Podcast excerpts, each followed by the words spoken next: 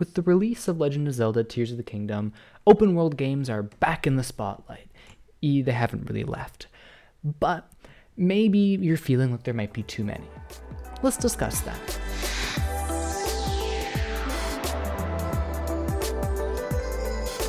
Welcome to the Switch Clicks podcast, episode 136, recorded on May 15th, 2023. And I say, like, we'll discuss it as in like a group. Uh, it's not, it's just me. My name is Tyler, and I'm on my own today. So, ever since The Breath of the Wild hit store shelves, people have been clamoring for everything and everything to be open world. It's probably been since before that. I'd say games like Skyrim and GTA really revolutionized what open world could be, but Legend of Zelda Breath of the Wild made give it a new breath of fresh air, funnily enough, based on the name. And with that came a lot of open world games. And there's almost a problem to that. Because you see, when it comes to open world games, you have such a large open world that you lose focus. Some games simply don't have to be open world, or can limit it in different ways. Old games, this is the closest I'm going to get to Old Man Yells at Cloud for I hope quite a while. But back in the back in the good old days, a lot of games would go on more level based systems where maybe you can explore around and like collect objects, say like a Banjo Kazooie or an old Lego game or like Neversoft's PS1 Spider Man.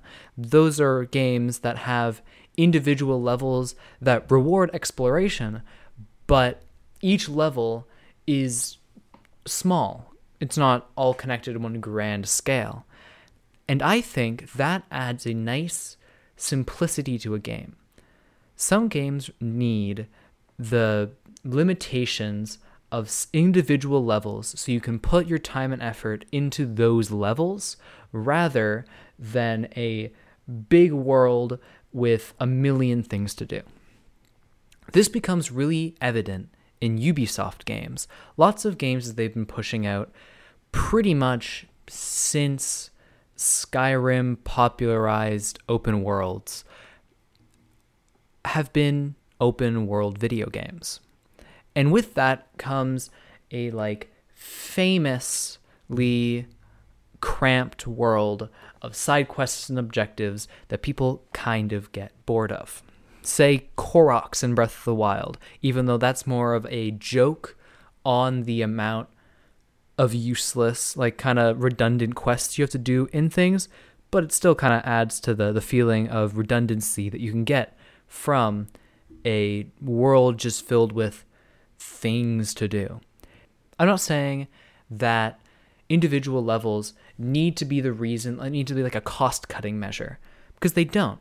I really truly believe that some of the best recent games to come out don't really do a big open world some of them put a little twist on it, like uh, the Hitman trilogy, for example. Fantastic games. I have fallen in love with them. And they kind of fall into the same thing as Deathloop, another game that I've been playing recently and absolutely adore. Those games take individual levels with a pretty good size, quite a large world, but you go in kind of over and over again and find out how things work and how to abuse like things that happen at certain points of the game to get what you need. And that is really helped by shrinking your area.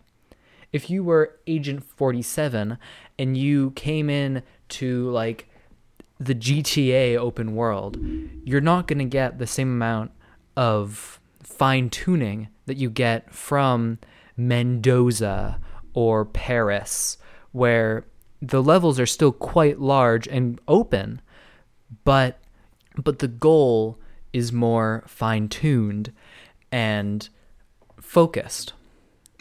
You don't need a large grassland filled with nothing when a really in depth, perfectly crafted. Uh, let's go back to Hitman, for example. A perfectly crafted building, like a manor, that's just so filled to the brim with content and feels so alive that it it makes the game entertaining. You don't go into a level in Hitman where you have to take out a target and feel like you want to leave and like you don't you don't turn around at the beginning and see like a tree that looks cool and try to walk towards it and you don't get mad when the game says that you can't go over there even if you want to because when you turn around there's so much finely cared for detail in the rest of the level and that is an example of a kind of group of open worlds um, in one game. You can get even more fine tuned. Say, my second example Lego games. Lego games in the past were primarily focused individual levels that you would explore to a degree and find sometimes find secrets, but it is more more not like more or less a direct path towards the ending. And this direct path is good. This is a nice direct path that events happen along the way. You'll be walking around a corridor, and maybe in like Lego Batman, uh, you can see areas that like Catwoman uh, has messed up, and you have to like navigate through whatever puzzle they throw at you. You don't really feel like, oh, I want to go to that building over there. The art of making a good level is kind of lost in modern gaming. And that's a shame. Not every game needs levels, just like not every game needs open worlds. But I feel like some games push an open world when they don't need to. Sometimes a game simply would be best if there wasn't one. Uh, as I was saying with the Lego games, a difference between a game like Lego Star Wars The Complete Saga and Lego Star Wars The Skywalker Saga is one is a group of levels fine tuned to the movies and are supposed to give you a similar experience to playing through the movies you watched, except with Lego. Well, with the Skywalker saga, they try to do the same thing, but you lose the levels. You're running through an open world where the events are happening, but without that focus that a level gives you, you lose a lot of it. I love Lego Star Wars The Complete Saga and couldn't finish the Skywalker saga for that reason, among some other things. But the big focus on an open world in modern gaming sometimes isn't the best. Legend of Zelda just came out. Tears of the Kingdom. Fantastic game, I would imagine. I have not played it. I might buy it in the future, but it is crafted to be an open world. That is the thesis statement of the game. You boot into the game, or sorry, when you're making the game, you're the first thing on your whiteboard of ideas is open world, and you're going to build the game around that. That's where the best open world games come from. The first idea in your head is that this game's an open world, so we're going to build it around it.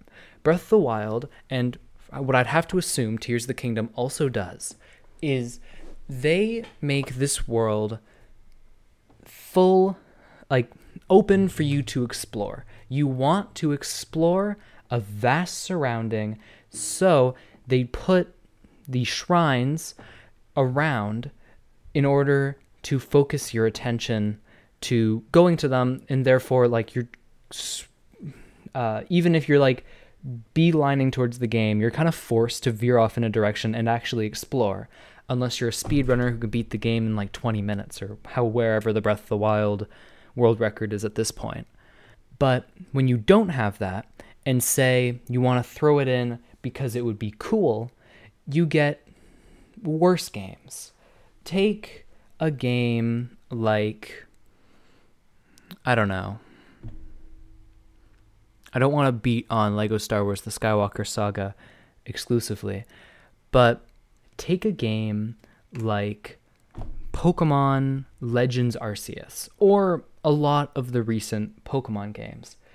Their thesis statement still kind of was open world first, figure stuff out later, but Pokemon has a formula that kind of is immediately on the whiteboard. You're focusing on that primarily. So when you toss in an open world, especially in a game like uh, Sword and Shield, Sword and Shield is has the wild area, which is a semi-open world game. However, the idea of exploration isn't well isn't fully explored. You see old Pokemon games have routes which are intricately designed to get you from one place to another while keeping it engaging and maybe you're solving puzzles on the way or anything. You in Pokemon Diamond and Pearl want to get to Mount Coronet from uh, wherever, say it's the first gym leader's town. The path to Mount Coronet, or let's say no, let's say you're at the bottom of Mount Coronet, you want to get to the top of Mount Coronet. In a game like Pokemon Legends Arceus, you can go through the cave and climb your way to the top using the powers you've had. However, that's going to take not very long. Most of the time, what you're going to have is just a series of pathways up in a relatively empty mountain. And that's because Legends Arceus put a lot of focus on Pokemon walking around and didn't really fill the world with anything other than Pokemon. You're not going to have a strength puzzle that you need to figure out. All you're going to have is a big, empty mountain with a bunch of Pokemon in it. So, unless you're avidly catching the Pokemon, it's really boring. You need to get to the Mount Cor- you need to get to the top of Mount Coronet for maybe some story related reason, and you don't feel like catching Pokemon because you've already have the full team you like, and it is going to be a very, very boring experience.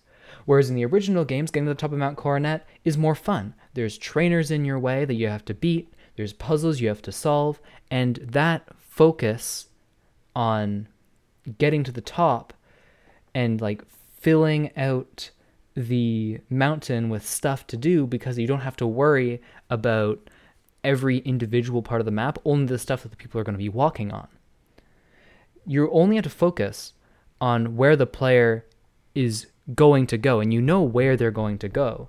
So you can put more time and effort into making those areas look good and nice. Two comp- two things in a row and you can still make something interesting. Uh, going back to Breath of the Wild, you have things like that. There's a lot of expanses in that game where there isn't really anything going on. That's like a big complaint of the game. That's one of people's biggest gripes with it. However, when you get to an area like the um, Yiga clan hideout, you the devs know where you're going to be going, so that small area of the game has so much more content. And the fear that some people might have of people just dropping the game because you don't have an open world is why they get made. The open world at this point has become a selling point that most games feel like they need to throw in. And I guarantee Jim Bob's next creation about a dragon trying to get back his heart or something, I don't know, doesn't need an open world. It just needs nice, good levels. If you look at old games like Mario 64, the worlds are open, however, they're much smaller, so they have fine focus. Or if you go uh, to Pokemon, as I mentioned before, also fairly open, but where you're supposed to go is noted down. So they can focus there. And the lack of focus you get when you haphazardly throw an open world into your game just doesn't need to happen because a well-made game with a with with levels is really all you need. Or if you again want to go back to a more linear game that does the story, that's primarily story, and um, each level is a tailored adventure to from beginning to end. I would recommend some classic games like your Half Life, so your old Uncharted, which I mentioned before, or like a Bioshock or like a Metroid Prime. Those games that you go from beginning to end well having like something happening every step of the way. I threw in Metroid Prime, but if I'm being honest, I don't know if I don't remember if that one's the case. It's been a very long time since I've played a since I played that game.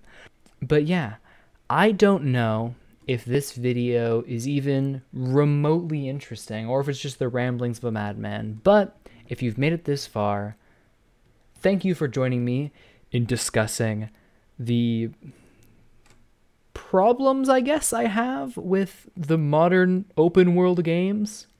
We would love it if you could follow us on Twitter and listen to future episodes on Spotify and iTunes. Join our community Discord server to continue today's discussion, and we'll see you next time on the Switch Clicks podcast. Or I guess I will see you next time on the Switch Clicks podcast. If I'm even in that episode, I probably will be. And if you've clicked on this episode, you might like Legend of Zelda. We do a lot of Zelda content, so there's at least a little bit of crossover there. And I'd like to ask you have you heard of Zelda Creator Con? It's a digital Zelda convention that's happening June 9th to 11th. See linktober.com for more details. But yeah, I hope you have a nice day.